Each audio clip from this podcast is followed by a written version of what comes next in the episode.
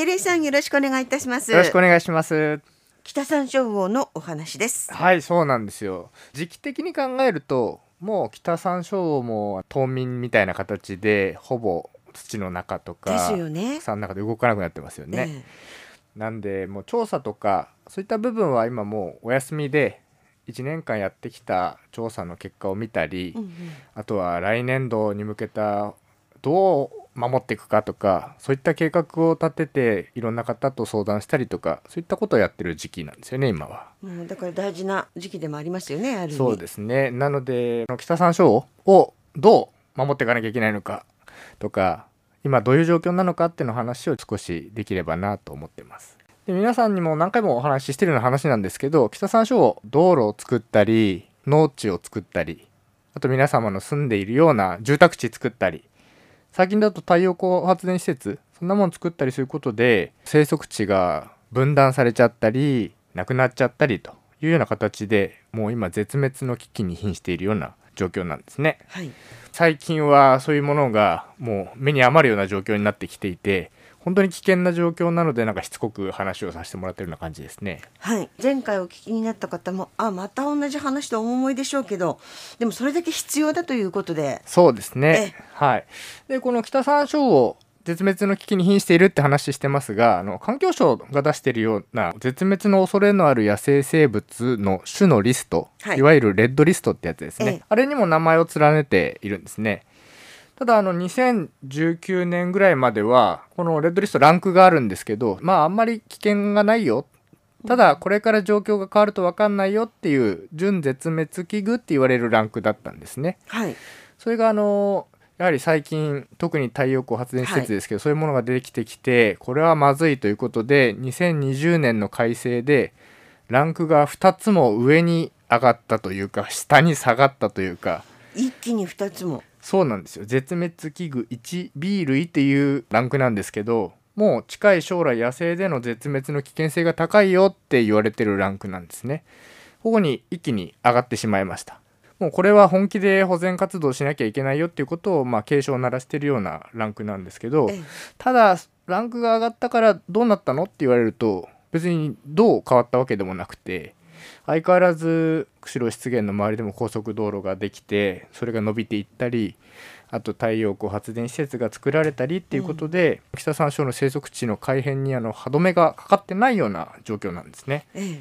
なんでもう今はもうより効果的な保全対策をどうするかっていうのが求められてるんですけど北山椒を含めて両生類の保全対策ってすごい難しくてなかなかうまくいってないんですよね。ちっちゃいからそれもありますね。あとは、まあ、そもそも動かないんでいるんだかいないんだかよくわからない。うん。というのとあと北山椒もそうなんですけど子供の時水の中いるじゃないですか。ええ。で大人になると陸上がりますよね、両方守んなきゃいけないんですよね。だから広範囲に及ぶってこと？そうですね。水も守らなきゃいけないし陸も守らなきゃいけないってすごいデリケートな生き物なんですよね。うんまあ皆さん北山椒のことは結構ご存知の方も多いと思うので天然記念物に指定されてるっていうことだったり釧路湿原は国立公園なんでそういう守られたところにいるだろうって思ってる方いらっしゃるとそう思い思うんですますもん、それよく言われるんですよ。うんただ実際は全然そんなことなくて北山椒の今確認されてる生息地の全体の3分の2ぐらいはもう保護地区の外にあるんですよね。あそうなんですかなので実際は国立公園だからって言ってうん。守られてる場所じゃなくていつ開発されてもおかしくないんですよ。でも天然記念物でしょと言われるんですけど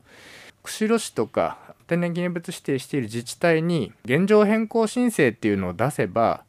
基本的には私有地である場合はその方の権利もありますので断ることができないんですね、許可出さなきゃいけないんですよ。はい。そういった意味では許可さえ出せばいつ潰されてもおかしくないと。だから法的な拘束力はないってこと全然ないですね。まあ、さらに言うんだったらそもそもいるかいないかわからない人いっぱいいるんですよそこに。自分の持っている土地に北山椒がいるかどうかわからないと。そうでしょうね。で調査しないとわからないので、そうするといないものとして扱われてここいるっていうふうに釧路市さんとかも言ってないからいないんでしょう。ということでいきなり潰されたりするんですよね。うん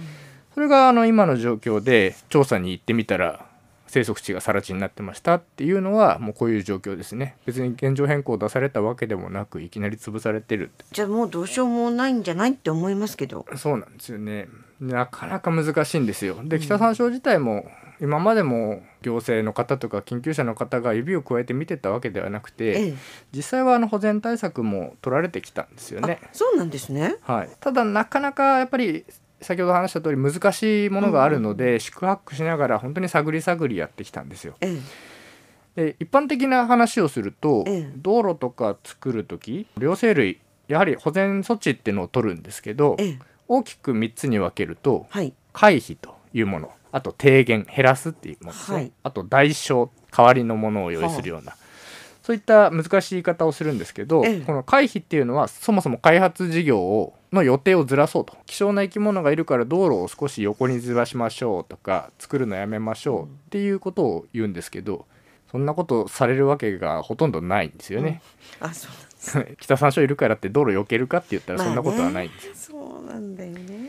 後ろと前決まってるんだからここ避けられないよみたいな感じになってしまうんですね。なのでこの回避っていうのは基本的にはほとんどありません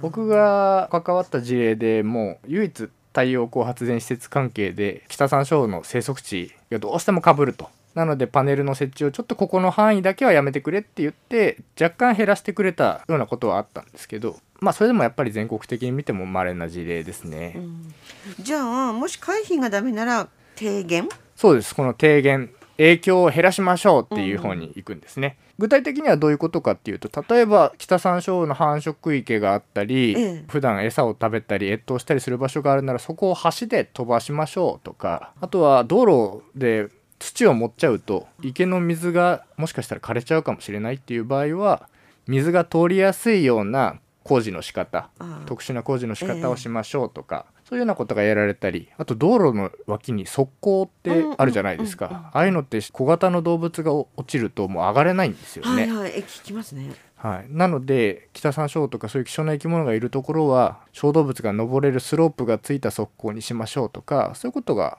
やられたりするんですよね。これ低減に関してはテレジャンの個人的な感覚でいいんですけど、はい、どのぐらいされてるの？最近はちょっと増えてはきたんですけどそれでもまだ一般的ではないですね。本当にこういうのって工事する際にアドバイスをするような専門家の方々がどれぐらいうるさく言うかにかかってるっていうのもあってまだまだこれからかなっていうぐらいですけど最近は本当増えてきてますね。釧路市の中にも小動物が登れるようなスロープ付きの側溝を実際つけた事例もあるので、少しずつ普及してきてるかなと思います。ただ低減なので影響ないわけじゃないんですよね、やっぱり生息地の一部は潰されちゃうんですよ、さあそして3つ目の大小。これがあの全国的に見ても一番一般的な方法なんですよ。代償っていうとなんかちょっと難しい言い方ですけど、はい。要するに生息地潰しちゃうのでええ。そこにいるその生き物を他の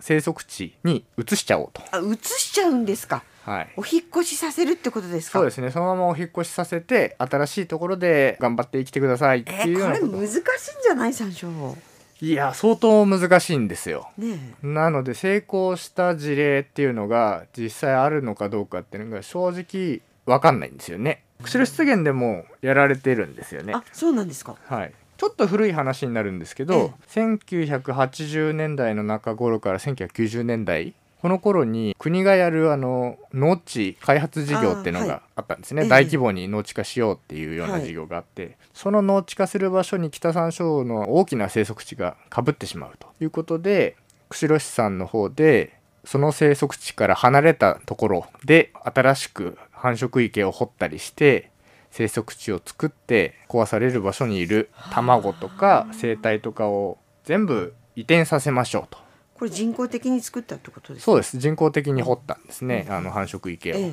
その時はやはり繁殖池が重要だと思われてたので繁殖池をまず掘ろうということで掘ったみたいです。もともとそこには北山椒がいなかったはずの場所ええ。に繁殖池を掘ええって持ってったと。でその後道路事業の関係でやっぱり移転が必要だって場所が出てきたので、うん。これも1990年代なんですけどそこでも生態とかを捕獲して釧路市さんが掘った池のところに持ってったっていう事例があるんですね。その後どうなったんでしょうっていうのが気になりますけど。そうなんですよ。そもそもどれぐらい持ってったかって話もしておこうかなと思うんですけど、卵2,000対以上だいたい1対の卵。山椒魚は袋状になったええ1対の卵を産むんですけど、その1対に約200の卵が入ってるんですね。それが2,000対以上なので40万以上ですかね個体数としては。全部無事にオタマジャクシになってれば40万以上のオタマジャクシがそこの新しい池で帰ったはずですし、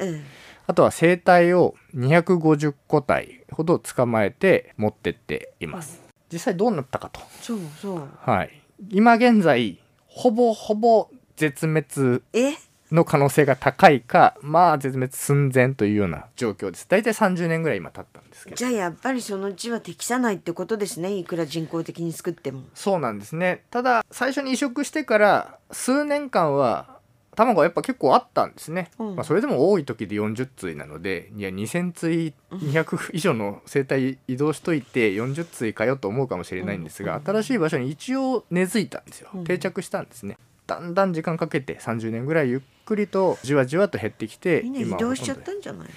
その可能性がないとは言えないですね、うん。ただやっぱり難しいんですよね、うん。生態なんか特に難しくてやっぱり生まれた場所に帰ろうとするんでなかなか言いつかないんですよね。いやでも1980年代の頃って北山椒魚のことほとんど分かってなかったんですよ、えええなんとか保護しようと思って頑張ってやった結果だったとは思うんですけどやはり知見がないと難しいんですよね、ただいろんな知見が集まった今でも僕がこの移転事業をやってくれって言われたらやっぱ相当悩みますしだってもともと何にもないところにでしょ。そうなんですよ。でいる場所に移せばいいじゃんっていう話も結構あるんですね。うんうん。もうそういう環境出来上がっているんだから。仲間がいるようなところにそうですね。ん。ただそういう場所ってそもそもいるので餌の取り合いになっちゃう可能性もありますよね、うん。あとは最近言われるのは遺伝子の汚染、い、ろんな遺伝子を持っている個体群がいる中に別のものを持っていくと、うん。そこの遺伝子がなくなってしまうんじゃないかというようなことも言われるので今はいろんな視点からこの移転っていうのが難しくなってきてるんですよ。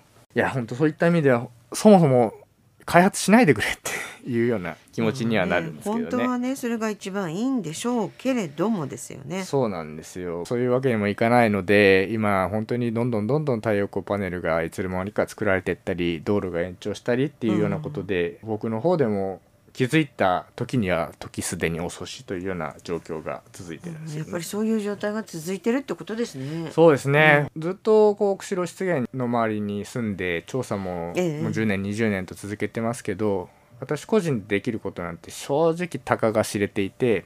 毎年同じ場所に見に行ってあ今年も産んでくれてたありがとうっていうようなことを確認するぐらいで新しい場所を見に行ったりとかってほとんどできないんですよね。うんなんで本当にどうしたらいいのかなっていうようなことで今悩んでる感じになってますね。今いろいろな方も尽力されてきて、うん生息地も新しく見つかったりしてるんですよ。うんうん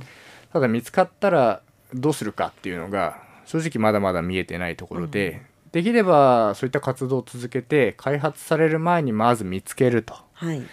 そしてそこがもし私有地であればそこの土地の所有者さんにお願いしてこういった生き物がいるので、できれば開発せずにこのまま残しておいてもらえないかってことを相談して理解いただければまあ御の字かなというような本当その通りだと思いますけど。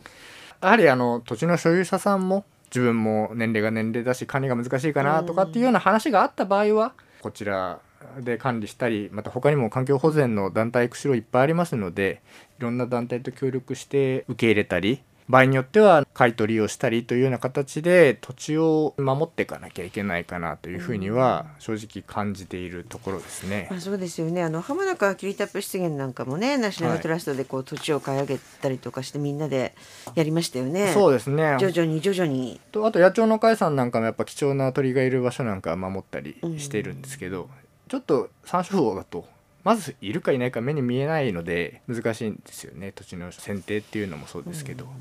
闇雲に買うわけにはいかないですからね。ただこの問題どうにかしてクリアしないとただ見てるだけでは本当に絶滅の一途をたどるという感じでしょうか？そうですねもうこのままいくとそういった開発でも減ってきますし地球温暖化みたいな影響で気象変変動の影響でも減っていく可能性もありますし何十年後かにはもしかしたら見られないような状況になってしまうかなとも思っているところです。今ねラジオを聞きの方、まあ、一般市民私たちは何かできることってあるんですか？もしや北山椒がいるとか、まあ、北山椒に限らず山椒がいるっていうような情報があった場合はぜひ寄せていただきたいと思いますしもしその皆さんが住んでいるとか活動している周りにある湿原が何か太陽光発電施設とか他の工事されそうな雰囲気があった際は声を上げていただきたいんですよね。北山椒を守るためだけじゃなくてやっぱり釧路湿原の景観とかいろんなものを守るためにも市民の方々にはそうやって目を光らせていただいて、ぜひあの監視してもらえればなとは思っています。あるようにねはい。わかりました照井さんありがとうございましたありがとうございました。